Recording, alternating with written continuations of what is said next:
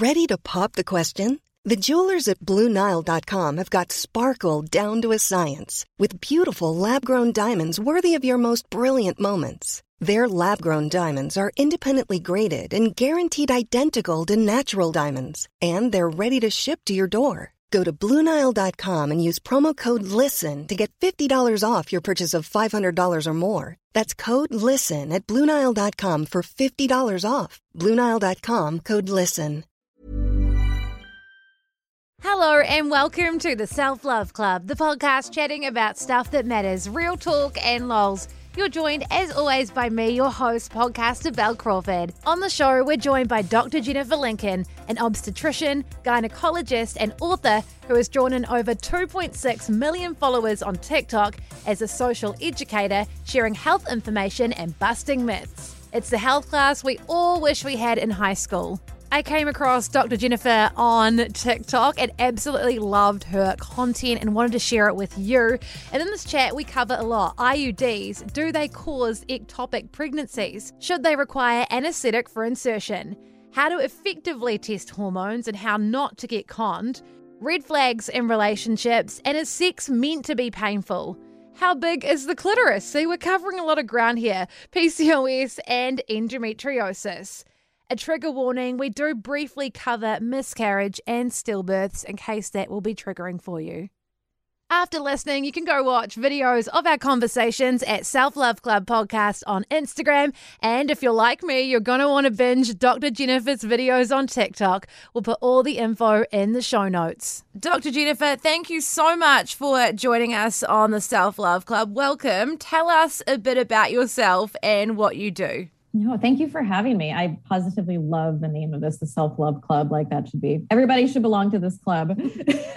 um, but yeah, I'm an OBGYN. I work as an OB hospitalist in Portland, Oregon, and I use social media to educate and empower and fill in all the gaps that, especially in the United States, we did not get in sex education in, in health class. It'd be really interesting to hear how it is, you know, where you were growing up too. Mm-hmm. Um, and I've written a book that is just sort of an extension of a lot of my TikToks. And it's a lot of fun talking about vaginas and busting myths every day. Absolutely. We'll go through all that soon, but take us back. Where did you grow up? And growing up, did you have any idea of what you wanted to do? I grew up on the complete opposite coast in New York, um, on Long Island specifically. And yeah, I was one of those weird kids, Bel. I always knew I wanted to be a doctor. I think that was just fed to me by my parents because they're like, that sounds like a good job. And you'll be financially secure. so let's tell her that. But it worked. I actually really liked science and I liked all that stuff. Um, and there really there was only a brief time where I considered doing something else when I was sort of scared after meeting some medical students who seemed miserable. and then I realized I think it was just them. Um, I've always wanted to be a doctor. I did not know I wanted to work in, in OBGYN really till I did my rotations at med school. Um, I liked a little bit of everything, but this field was just there was there was no going back. Yeah, and growing up, no, we did not talk about sex education or you know we got the bare the bare minimum so I, I find it's kind of therapeutic i feel like i'm when i'm making this content i'm kind of teaching like the 13 year old me or the 16 year old me going off to college mm. so um, i feel like I've, I've been on that side and i can totally relate to people who are, feel like they've just never heard anything because their parents didn't know what to teach them or they weren't legally allowed to in school. Yeah, well, we were both basically taught that, or my thing, a lot of us, it was just like, just don't have sex. Just don't have yes, sex. You'll, yeah. you'll get or pregnant. You'll die. You'll die. And they would show us this video in high school over here of a woman giving birth when we were like yes. 14. And it was traumatic. And it was mm-hmm. like pretty much here's this video. Don't have sex because you'll have yep. to, you'll have a baby. Yeah, I mean, we saw that video too, and it's funny because I remember my response to it was like, "Oh my god, that's disgusting." Yeah. And now, like people are like, how do you do what you do? And I'm like, it's just like another Tuesday or Wednesday. And it's beautiful, you know, it's the total opposite response, but it's how it's framed, right? Like pregnancy is this punishment, this consequence, gonorrhea, and you'll die and you'll never be able to get pregnant. And I went to Catholic school where a lot of the messaging was, you're going to go to hell. Mm. Um, which, when you know you're a very impressionable young teen and you want to do right and you want to, you know, not go to hell, that really weighs on you. And then you're thrust out into the world you're like, wait a minute. I feel like I was missing something.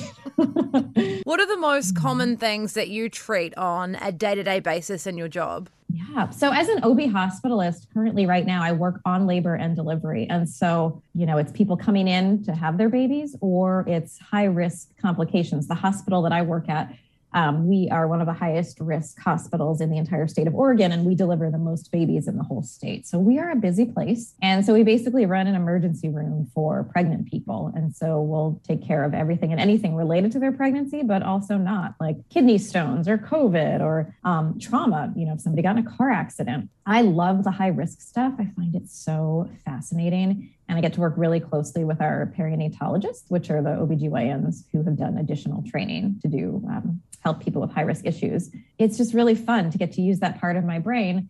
And at the same time, I get to work with midwives, you know, when there's more low risk stuff. So, um, and it's really fun to help people in those very stressful situations, you know, dealing with preeclampsia or, you know, an emergency like postpartum hemorrhage or seizures or something like that to be able to walk them through that and help it feel not so traumatic to them that's that's really my favorite yeah that is a really intense time in someone's life that's mm-hmm. something they've probably mm-hmm. never experienced before so mm-hmm. to feel like they're in safe hands must feel quite rewarding yeah it's super fun and you know as a hospitalist sometimes my patients come in and they were planning on delivering at a different hospital or they had no prenatal care. And in a very quick moment we have to form this like trust this bond like i know you don't know me. And it's really and i'll even say to them kind of weird that we're meeting like this right now as your baby is delivering but here's a little bit about me. You're in a safe place. I'm going to take care of you. How can i help you best? And i work with a fantastic team of nurses. Every day is different.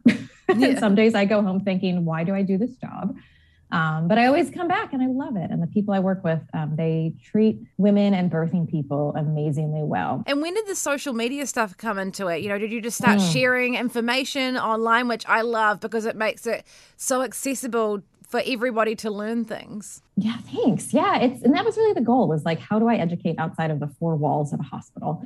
Um, especially as a hospitalist where I have these very intense encounters and then people just go off and I might not see them again. Um, so I just started using social media just like, you know, three years ago, like sharing pictures of my kids. And I saw other doctor moms who were using it in an educational way and about topics that don't often get discussed as much fertility, miscarriage, um, correcting misinformation about pregnancy and birth. I mean, so many things. And I have always loved writing. I minored in English in college. I wrote for the newspaper. I like communicating things in a simple way. And so I jumped in. I was terrified because I thought, what, what am I doing here? This is ridiculous. People are going to make fun of me. People aren't going to respect me. And I, thankfully, I think that's changing. I think that we can see that healthcare providers can use social media in a legit way and it's not considered superfluous. And it kind of just took off. First, I was on Instagram, then TikTok and YouTube. And each one has this little niche of like how I have a different audience and I feel like I can educate in a different way. And it's been very rewarding. I will say it has its drawbacks for sure. Um, but I think it can really help educate those people who might be too afraid to ask their own doctor. So I, mm. my goal is to come across as somebody that like they can feel as relatable. They can be like, okay, she's saying this that my period should shouldn't hurt this bad. Okay, I'm going to go ask my doctor now. Now mm. I feel empowered to do that. Um, so that part's been really fun. No, I love it. I, I love what you're doing. Keep it up. And I know that sometimes there can oh, be thanks. the more you do things, the more negativity, and people on TikTok can be so mean. Mm-hmm. But just mm-hmm. what are they doing? Like, just yeah, I yeah. just keep doing it. I love it. Yeah, this week has been especially hard. Um, I don't know if you've been seeing on TikTok. You know, there's a lot of information, a lot of content lately about IUDs and IUD insertion pain, which is not anything new. I mean, we've been talking about this for a while, mm. myself and my gynecology colleagues, and some people have started to to take this message and really sort of amplify it, but in a way that I just think is harmful. They make it very sensational and um, and also are not experts in the field. Not that I, I love it when people are advocating for you know other fields. And so i posted a response to it and the amount of hate i got yesterday in terms of comments you know people saying some really terrible things. And i just took it down. So i was like you know what? I do this for free. I'm here to help. And you just got to take it down and protect your mental space. Mm. so of course today it's like you know now you're running and you won't respond. And you know what? All of this stuff is fluff. It could go away tomorrow. What matters is what you do in your everyday protecting your mental health and there's going to be trolls. And so i try to practice what i preach and say if this is not bringing me joy why the heck are we doing it? And and that's okay. You can't be you can't fix every misinformation post out there as much as i want to. I'm like i need to have a boundary. Yeah exactly. you know? 100% yeah. and you know speaking about iuds there are a lot of myths mm-hmm. and about the pain. I remember when i first had i have had two before. My second one actually came mm-hmm. out but my first one the first one was horrible when it went in. The 2nd mm-hmm. one I was more prepared. I did some mm-hmm. really I've been doing a lot of Pilates, so I did some like really good mm-hmm. breathing and it was really it was fine. Oh. But yeah. you know, a lot of people, especially if you haven't had children, getting one, it can be quite painful. Mm-hmm. Yeah. And I think that that's totally valid and legitimate. And it's about, I think so much of about it is about real counseling and preparation. Like, here's what it's going to be like. And there's a balance, right? They're saying this could hurt, and here's what that could feel like. And if we're like that, or if you're like that, tell me and we'll stop and we'll make a new plan versus the people who are like, well, it's not, it's just one quick cramp and you're done. Like that is the case for some people, but that's not adequate counseling. The extreme of that is people who, and this is really what I'm seeing on TikTok, people who are saying it for me, it was worse than chi- worse than childbirth. And so you need to tell everybody that. So that's not true for everybody. And if we said that to everybody, nobody would get an IUD and they might turn down a method they might actually otherwise really love. So to say that our personal experience is the lived experience of everyone is completely inaccurate. But I've been told that I'm gaslighting when I say that to people. And I'm trying to say I'm doing the exact opposite. I'm validating your pain. I'm here to give you the data of what it is. You know, if you are informed, you feel like you have good communication, let's talk about pain management. Let's talk about what works, what might work, what might actually be worse and make a plan for you. And that's going to get you the best outcome that you want. Everybody's different. It's not a one size fits all. And it, that bothers me that we are pigeonholing it into this like, well, obviously you just need local anesthesia and that'll be better. And why don't doctors like us? And there's a lot of historical stuff that's been out there when it comes to gynecologic care or just care for those assigned female at birth in general. But absolutisms do nobody any good. And we need to talk about the core of this is communication, education, empowerment, and respect do you think women should be given more pain relief when they get an IUD put in?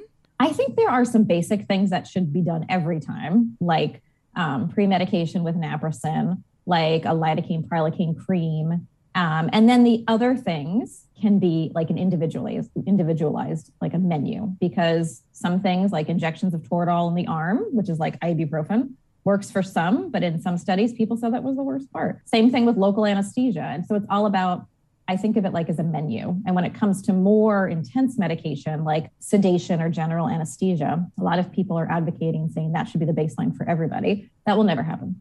Insurance will never cover it. It would make it completely inaccessible. And it's also overkill for the vast majority of people. We should definitely have that as an option for people. Like you said, yours was really painful the first time. Mm. I would be like, let's talk about how we can make that better the next time. Maybe that's the option. Or if somebody had really a really bad, just like a pap smear. Like I'm not going to wait for them to prove that an IUD hurts for them too to say, hey, you might be the person where anesthesia or an anti-anxiety medication or a narcotic medication might be right for you. So it's all about personalizing it. Um, it's just not one size fits all because it's not a one size fits all experience. Just like with birth, right? We don't say everybody needs to have an epidural or everybody needs to go unmedicated. It's what are your goals? What's important to you? What makes you feel more in control? I've seen people who've gotten anxiety medication and it was terrible for them because they hated that feeling of being out of control. And that's like, that's a long answer, right? and yeah. so trying to fit that into a comment of somebody who says, You're gaslighting women, you hate them, you don't want to give them anesthesia. I'm like, Well, here's the thing. And that nuance can get lost on TikTok or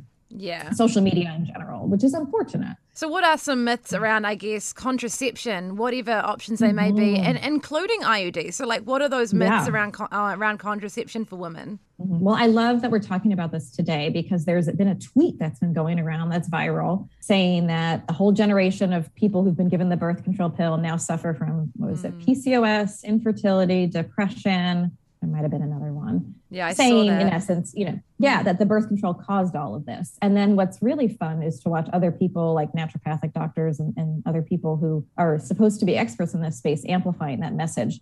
And that's completely false. Birth control does not cause PCOS. We sometimes use it as a treatment from it, but not, it doesn't cause it. People who are saying that have no grasp of how this disease works and they shouldn't be treating it if that's what they think. Same thing with fertility. No birth control leads to infertility can actually be protective for some people um, for their fertility. And so there's just a ton of anti birth control rhetoric out there right now. And I'm not somebody who says, well, birth control is perfect and there's nothing wrong with it.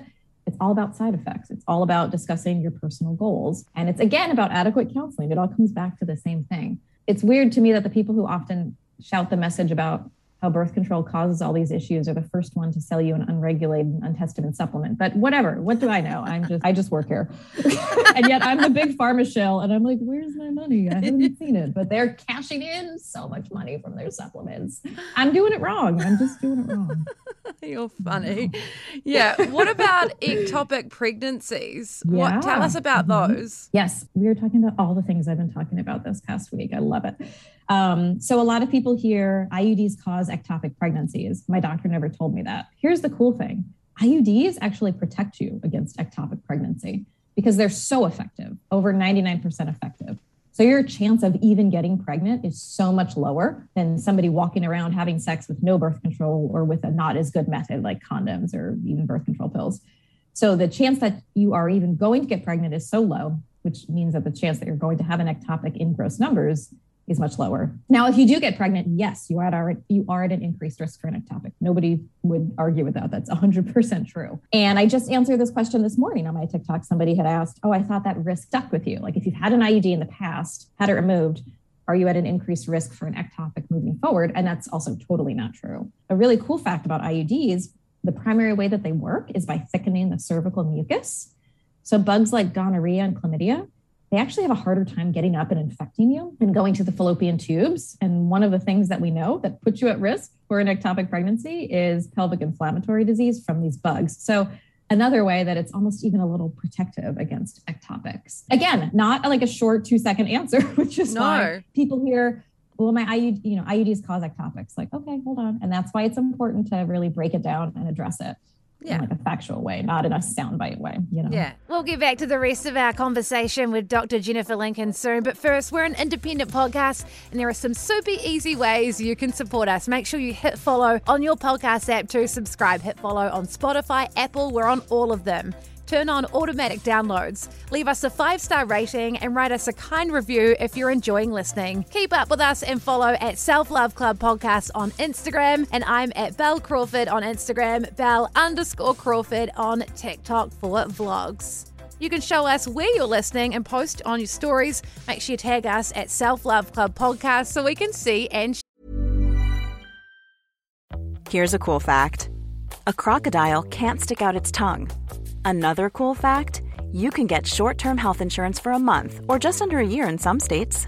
United Healthcare short term insurance plans are designed for people who are between jobs, coming off their parents' plan, or turning a side hustle into a full time gig. Underwritten by Golden Rule Insurance Company, they offer flexible, budget friendly coverage with access to a nationwide network of doctors and hospitals. Get more cool facts about United Healthcare short term plans at uh1.com. Yeah. Let's get back to the rest of our chat with Dr. Jennifer Lincoln.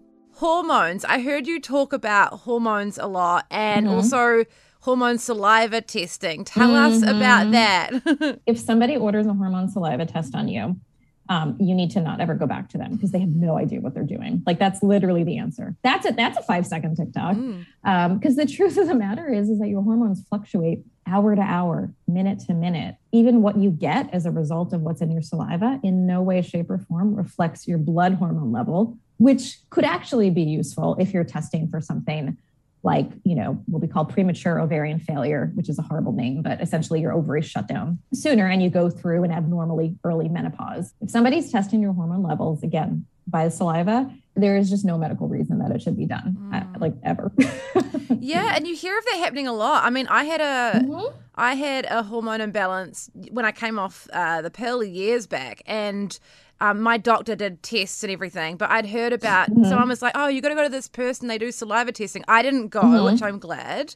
Um, mm-hmm. Um, but yeah, but a lot of people are doing that sort of stuff. It's a huge industry, mm. and it. I get why the you know I call it big wellness. I'm talking about naturopathic medicine, people who say they're functional medicine, integrative medicine physicians. A lot of it's unregulated terms, and it, but it sprouted out of people didn't feel heard in traditional medicine, so mm. they went elsewhere. I get it you know, you can go to a nice office, they talk to you for an hour, they say that they hear your concerns, and then they offer you a battery of tests. And so you feel like you're seen and, and more cared for. I, I would too. The thing is, is that so many of the things they do are not based in science or are based in really crappy science aren't evidence based, you pay cash and you leave there. And based on what they've tested, they're going to sell you directly hundreds of dollars worth of supplements. I mean, talk about people talk about big pharma, and I'm not saying that big pharma is a you know god or a goddess by no means but when i prescribe a birth control pill i make no money off of it the pharmacy they do so but when these people sell you buckets of supplements directly from their office and you pay cash only, they are directly profiting. Like, how is that ethical? Mm. I just mm. don't get it.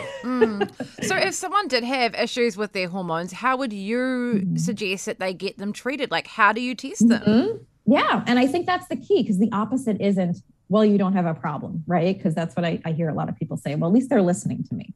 And it's really about why do you think that you have an issue with your hormones? Tell me what your symptoms are. Is it irregular periods? Is it heavy periods? Is it vaginal dryness? Is it hot flashes? What's going on here? Um, because when you get to the root of the symptoms, then you can say, okay, that sounds like that could be you know an issue with your thyroid or it could be an issue with some other autoimmune disease could be premature ovarian failure and then we can target it based on that it's not that people should just be told, and I know this happens, well, your blood work's fine. So I don't know what to do. You must be fine. Like that's not okay mm. either. There's so many terms thrown out there, like estrogen dominance and all this stuff. And there's that's not a medical diagnosis. So when you receive that, I don't know what that means. So mm. instead, let's get to the root of tell me what your actual symptoms are and let's go from there. And is that done by blood? Are there blood tests that can tell that sort of information? Yeah, I mean, sometimes we check your blood hormone level, like for example, if we think you're going through menopause, but really it's not super useful to routinely be checking those levels because they fluctuate from a day to day basis. So, it, again, it depends what we're looking for. If we're worried about PCOS, for example,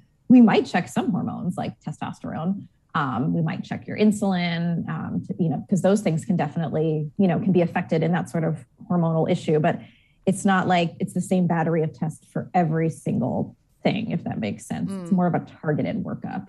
And sometimes it's going off of clinical symptoms. Sometimes we don't need a blood test to say, okay, here's what's going on. For example, menopause, it, there is no lab diagnosis of it. It's not having a period for 12 months. You need to find somebody who listens to your specific symptoms and does figure out what's going on, but know that just more testing isn't always better. Yeah, tell us about PCOS. What is it? I'm hearing a lot more people talk about it these days than they mm-hmm. had previously. Yeah, I mean, it's pretty common. Around 10% of people with a uterus will have it. And it's really sort of this triad of symptoms of irregular periods. Well, first of all, let's back up. The name sucks polycystic ovarian syndrome, because that's like one part of it, but you don't even have to have that on ultrasound in order to get the diagnosis. But generally what you see on ultrasound when you look is you see a bunch of little follicles or cysts in different sizes because you're not doing the normal dance of every month. One one follicle gets chosen and that's the one that gets bigger and releases the egg. So it's kind of the classic what we call anovulation. So you're not having regular periods. If we look on ultrasound we see that it's not the normal development of one particular follicle. And there are signs of what we call hyperandrogenism which is when we think of kind of male pattern stuff. So extra testosterone. So you might have a bit of facial hair, might have some balding. Um, you might have fat distribution in an area that we typically consider like male distribution. And so, based on what your symptoms are, we might rule out other things that could cause this. But if those come back negative, then you would have a diagnosis of PCOS. The reason we care about that, not only because we don't want you to suffer with, you know, these symptoms, but because it has some health effects. If you're not having a regular period every month, you're at an increased risk for cancer of the uterus. One way that we treat that is by giving you birth control. And that's why it really bothers me when people say birth control is a band-aid. I'm like, actually, it's kind of like an anti-cancer prevention, but you know, you wouldn't tell people that have diabetes that insulin is a band aid. It's actually treating something mm. really legit. You know, it can help uh, decrease their testosterone levels. We can talk about um, that's also helping to prevent cardiac disease. And then down the road, um, some people who have PCOS need help with fertility because they are more likely to have issues with um, being able to conceive. And endometriosis is something which affects mm-hmm. a lot of women as well, a lot of people mm-hmm. with uteruses.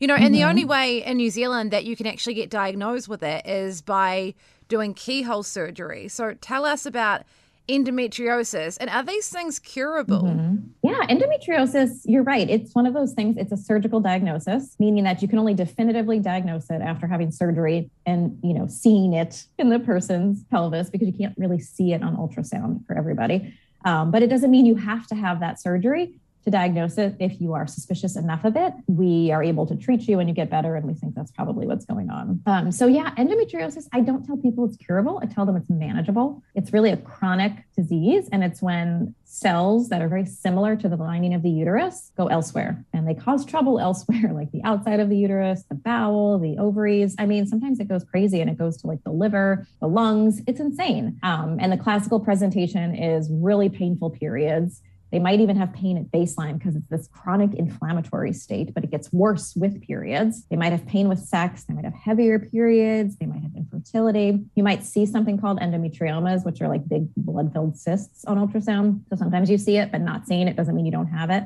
Um, and treatment, really, the, you know, what we say is the gold standard is surgical excision of endometriosis, but it doesn't mean once you get rid of it, it's gone. It can come back. I have also had a lot of people who've gotten very angry at me on social media when I've said that it can also be managed with things like birth control because for some people, they don't want to have surgery. And if you give them birth control and you suppress their cycles, then their pain is manageable and they do great. And that's absolutely true for some people. But I found people are really angry when they say that because they say you're not listening, you're not offering surgery. And that's not the case. Once again, it's individualized. What are your goals?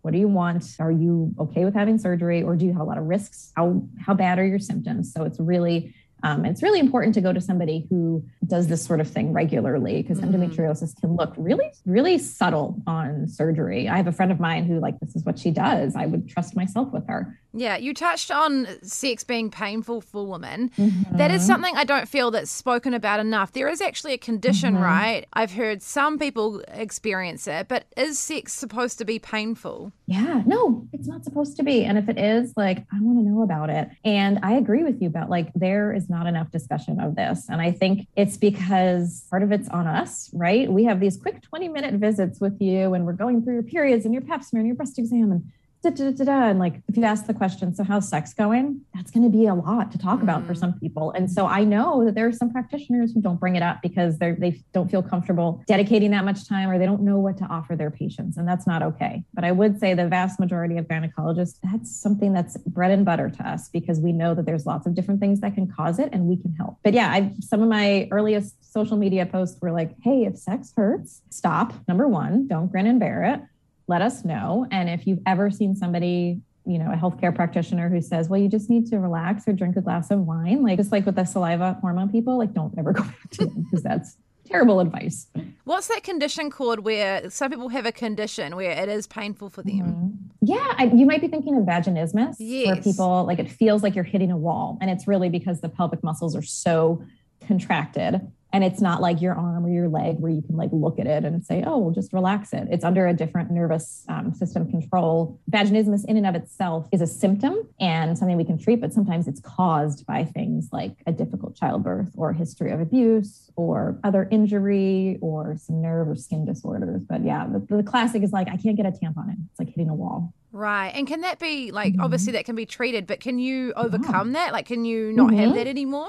Yeah, this is where your best friend becomes a pelvic floor physical therapist. This is what they do. They specialize in these muscles using different modalities of treatment, biofeedback, dilator therapy, um, sometimes medications to help kind of rewire the muscles in that area. And some of my favorite people I follow on social media are, are pelvic floor PTs because while I've worked with them, you know, I've never never got to like rotate with them in residency and like be in the room and you know I know what they do, but it's super fun to like just hear how they talk about things from their perspective. Mm. Um, so they are a fantastic resource, and it doesn't mean that you need to go to them, you know, two times a week for a year. Sometimes people just go once are told like here's what you can do at home and like check back in other people do need more guidance and it's really it's about what you might need or what you're comfortable with yeah people might see those sorts of people when or specialists when they're recovering after childbirth um, mm-hmm. and i wanted to chat with you about recovery from birth and c-section mm-hmm. i feel like from a lot of us what we see it's you know it's so much emphasis goes into a pregnancy and then the baby's mm-hmm. born. But mm-hmm. tell us about that recovery and that time. Yeah. Yeah. I've, you know, I saw it somewhere and I can't remember where. I wish I could credit them, but they made the comment that like being pregnant is like, um, like you're a candy in a wrapper. And once the candy comes out, you're the wrapper and you just get thrown away and forgotten about. And it's so true and so heartbreaking because we focus on the baby, the baby, which is awesome. Like I have two kids. I love my babies. You know, I want to pay attention to them too. But we also need to focus on the person who just basically rented out their entire body, did one of the riskiest things you can do in the human history, which is like get pregnant and give birth.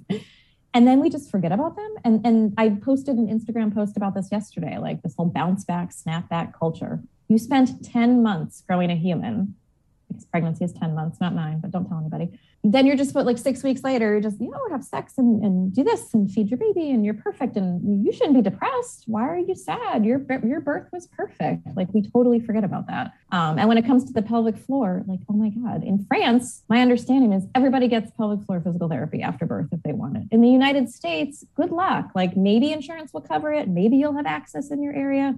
I don't know what it's like in New Zealand, but it's definitely not like a time of worrying about how they recover. It's like, great, you gave birth. Now be super mom and and do all these things. And and if you ask for help, you're weak. Mm. I hate that. I hate that message so much because that wasn't me. I'll tell you what. yeah. Yeah. I really don't like that whole bounce back thing. I think hopefully mm-hmm. we're getting rid of that a little bit. But, you know, there's this pressure on women so. that, that afterwards, you know, oh, you should fit back into your pre pregnancy jeans again. You should be mm-hmm. in active wear and looking all toned. Yeah. But that there shouldn't be that pressure. Your body's gone through a right. massive experience. Right. Right. And like, good for you if you want to exercise and you get back to that. Like, there's no shame in that. But like, this idea that everybody, you know, you're going to go back. I made the comparison to like, you never ask a butterfly to go back to being a caterpillar. Like, maybe the new phase that you are and the new image, like, you've created a new person. You're a mother or you're a parent. Like, that's beautiful. Mm. Who cares if you have stretch marks? And you know, who cares if maybe you're 10 pounds heavier? You are the perfect person for your child. You did something really amazing. Whether you delivered by, you know, C-section or an unmedicated birth, like they're all awesome. And what are some of the big changes in a woman's body after pregnancy and childbirth? Yeah. Well, I think the biggest one that we focus on is the physical, but I really want to call attention to the mental, which is that the number one complication of childbirth isn't preeclampsia or hemorrhage or what have you. It's postpartum depression and anxiety. It affects about one in seven people, but I think that's much higher. I don't think everybody is screened properly for it. And it's in not just moms, it's in dads and all parents. So just the idea that you've got this whole new human you have to care for, often in a fragmented healthcare system, especially in the midst of a pandemic um, it's real. So we and we make it easy, like you're supposed to fall right in love with your baby. Not everybody does, and that's okay. And and if you're struggling, we can help. But other changes, I mean, certainly just the idea that you again you you slowly gained all this weight. It's not just going to melt away. That's normal. Your pelvic floor may be different, especially depending how you birthed, how long you pushed for, how big your baby was. If you had any issues, there may be some issues with things like urine leakage or feeling a sensation of prolapse. Both of these might not continue forever, but there's things that we can do even in the short term to help improve those symptoms. Um, and then, of course, with breastfeeding, a lot of people say, well, your breasts are saggy because you breastfed. And that's actually not true. It's just the act of being pregnant changes things. I try to tell people, like, please do not not choose to breastfeed because you're worried about that. But let's make an informed decision either way. Mm. Um, I think that's a that's definitely a big one. But I think a really cool thing, I don't know how many people know this, but I love this fact. Um, you carry the DNA of your kids around for the rest of your life. So, you know, my boys are 11 and 6, but if you took my blood today, you would find some of their the fetal DNA still in my bloodstream. And I love to say that to people who are experiencing pregnancy loss too, because there's nothing, I mean, that's the worst part of the job is when I have to you know somebody's had a stillbirth or very early preterm birth where the baby won't survive you know i say you are a mother and you will always have literally a part of your child in you forever and mm. i just mm. think when i learned that fact blew my mind i thought that was so cool yeah we are hearing a lot more about people sharing their experiences with miscarriage and mm-hmm. it is mm-hmm. something that unfortunately is very common part of pregnancy yeah one in four and you think about you hear that number and you go you know maybe you do know somebody because more people are talking about it which i love but a lot of people think, oh, I don't. I'm like, no, you do. It's just that nobody shared it with you. And once you start talking about it, you realize a lot of people, it is very common, which is sad. But knowing that too sometimes makes you feel like, okay, it's not just me. You know, I helping people who've who've gone through pregnancy loss, the inevitable is, what did I do to cause this? Mm. Why me? And, you know, and I always make it a point to say, you didn't. Sometimes things happen, but I know that might not feel very useful most of the time because we always want to think there has to be a logical reason and sometimes there's just not. It's a you know it's a developmental issue. There's something genetic that just wasn't right but i think talking about it's fantastic because when we do that we destigmatize it um, and we tell people that they're not broken and we just help to get it out in the open. I think it's so crucial. Totally. And for people who have you know, reoccurring miscarriages, that mm-hmm. can be, mm-hmm. that must be so traumatic for people thinking that maybe there is something yeah. wrong because it keeps happening. Right, right. Or the person who's had a baby and, and given birth and then can't get pregnant or has recurrent miscarriages. And I follow a bunch of great fertility physicians on social media and to see the things that are said to their patients, like, well, you should be thankful you even got pregnant or you already have a kid or so many harmful things. Like, I think the best thing you can say in these situations is, you know, if you don't know it personally, to say, I don't know what you're feeling. I'm here for you it's okay to feel how you feel. I love how you talk about relationship red flags on your social media mm-hmm. as well. So, mm-hmm. talk us through your idea of relationship red flags. Yes. Well, so much of it has to do with the labia. Can we just start there? Because I was seeing so many TikToks of people who were saying, well, my boyfriend said that my labia are too big or they're too long, or when it comes to like vaginal discharge or scent, like my boyfriend says it, it smells like there. He doesn't know if that's normal or it's supposed to smell like a pina colada. Like, screw that. If they are even there, they should be thanking their lucky stars. So if they're telling you to change like how you look, whether you have pubic hair or not, like that's not their decision, it's yours. And if you want to like shave your pubic hair, be my guest, but just don't do it for somebody else. Like that's a huge red flag. The other one is like the one that I see a lot is people saying, well, he says not wearing a condom doesn't feel good. Yeah, well, not having sex doesn't feel good either. So do you want to have the condom on or do you want to have a date with yourself? Because like that's the options I'm giving you. Like do not let people talk you out of being safe. Those are huge red flags. And I just really think, you know, any idea of like you should look this way or look at her, look what she's wearing. She's so hot. Like, excuse me? Like, can we please have some respect? It's just sad to me. Um, sometimes what I see people put up with, not because they don't know better in this society, like we are conditioned to to be, you know, abstinent, right? Don't have sex or you'll die, like we talked about in high school. And then you're supposed to become this amazing sex porn kitten mm. and fulfill every need of your partner. Meanwhile, like, have you even like have they even asked you where your clitoris is? Like, have they even entertained the idea that maybe it's not always about them? Mm. Huge red flag. yeah, yeah. When it's not like returning the favor or actually mm-hmm, thinking about mm-hmm. your needs and it's all about them. Yeah. Right. They want oral sex, but they won't reciprocate. They're like, I don't do that. I'm like, oh, okay time to go. yeah. I think the not wearing condoms thing is such a big thing. And I, am glad that we're speaking about it because I think it's something that a lot of women have heard over the years. You know, oh, that doesn't feel good for me. Well, like, that's, yeah. is, that's just not true. Neither does getting gonorrhea or like giving birth if you don't want to. So I'm sorry. Like, let's be real here. And you know what's really scary? Um, I learned so much from social media. Like I'm telling you, it's been a very eye-opening thing. this idea of stealthing, you know, that people have sex and remove the condom without letting the partner know. And like that is like a turn on for them. Like they routinely do this. That's abusive. That is not okay. Um, what are some of your go to self care practices, things that you like to do mm. to take really good care of yourself? So I'm that person. I'm going to be like, I love riding my Peloton. I used to make fun of everybody who was obsessed with their Peloton, but I do. Like after all the stress of the past few days, I got on it this morning and I just felt amazing, just sweating and like, it's like therapy therapy, I swear. I also love reading. I love to get lost in a good book. That is my escape. And I love to get out in nature. So I live in the Pacific Northwest and I'm super spoiled. We've got mountains, we've got the coast. I love being by myself. I think I grew up as an only child.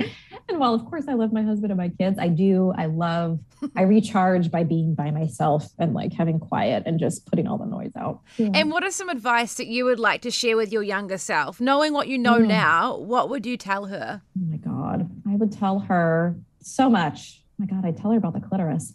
Um, I would say that you you have choices. You know, you can choose whether or not to have sex. You can choose whether or not to do a lot of things, but you weren't given a lot of information. You were just scared out of things, and it's important to understand how your body works, and then you choose what to do. And knowing that stuff doesn't make you dirty or not pure, or whatever you know ridiculous idea they want you to have but to know that it's you deserve to understand that how that part of your body works because it's just biology it's not scandalous yeah before we do wrap up tell us i've learned a lot about through your watching your tiktoks about the clitoris and that it doesn't actually mm-hmm. end where you think it does there's more to the clitoris than meets the eye I know. What you see is like literally just the tip of the clitoris. It's, you know, it kind of goes up and it flanks out in these these little legs on the side. So like the underneath the labia and the side of the vagina, which is why touching there and pressure there can feel so good.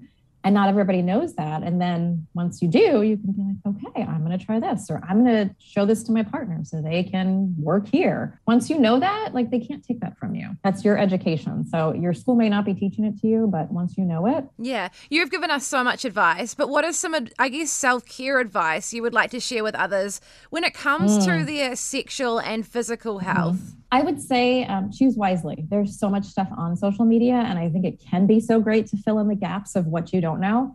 But there's a lot of harmful stuff out there too. So red flags. If people are talking outside their area of expertise, they're trying to sell you something, or something just sounds sensational, or you ask for, like, where did you get this from? And they won't tell you. Those are red flags. And I, re- I really recommend not following those accounts. It's okay if you're not sure to ask or to like show it to your provider and be like, is this legit? Anytime anybody makes you feel ashamed about your body, stop and hold that thought far away and say, not today. There's so much shame culture out there, and it's hard for us to undo it, myself included. You know, I'm learning as I go too. And if you're raising little ones, understand that your language matters too. And just, we're going to break this cycle. I have a lot of faith in Gen Z. I think they're amazing. and I think that we are getting to a point where we can talk about these things more broadly and hopefully not have this damage we need to undo years later. Yeah, it's gone from not sharing to being oversharers. I feel like Gen Z oh. are absolute oversharers, talk about everything, which is great. I know. I know. Sometimes you're like, wow, did I need to know that? And you're like, maybe I did, or maybe I didn't need to know this very weird, specific, you know. Yeah. It's a rabbit hole for sure. Yeah, and it's mm-hmm. quite cool that, you know, things like you say, we've been shamed out of talking about our own bodies and about sex and everything. And now it's actually really empowering for women and mm-hmm. people of all genders to be able to mm-hmm. speak about these things. Yeah. And then TV shows out there like sex education, like so many shows where you're like, this is even 10 years ago, 20 years ago, this would have never been talked about. Um, it's great.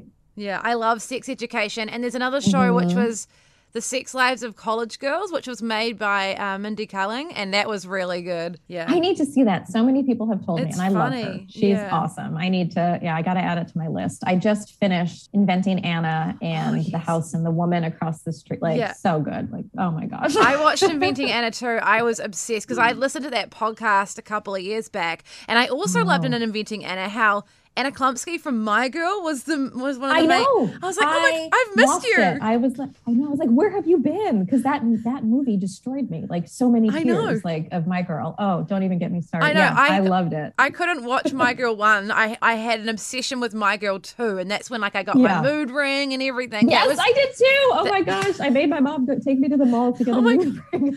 same. I thought she was so pretty, and then she's back, and I'm like, oh my god, please do more. I know. Yeah. I know it was phenomenal. The casting was perfect. It was such a good show. Side note, what did you think about like what do you think about Anna as a as a person, as a character? I know, I know. I just, I have so many thoughts. I hope she does write a book because I would love to hear it from her perspective. Like, oh, obviously she's a genius, right? But she's clearly got some issues. Um, yeah, but I never read. I never heard of this whole Yeah. story beforehand. So I do. I want to go back and like read the actual article and listen to the podcast because I think it's fascinating. It's kind of like the um the dropout, you know, about um Theranos, like the same sort Yeah. of vein. Like it, there's a very thin line between genius and like total, you know, insanity. yeah.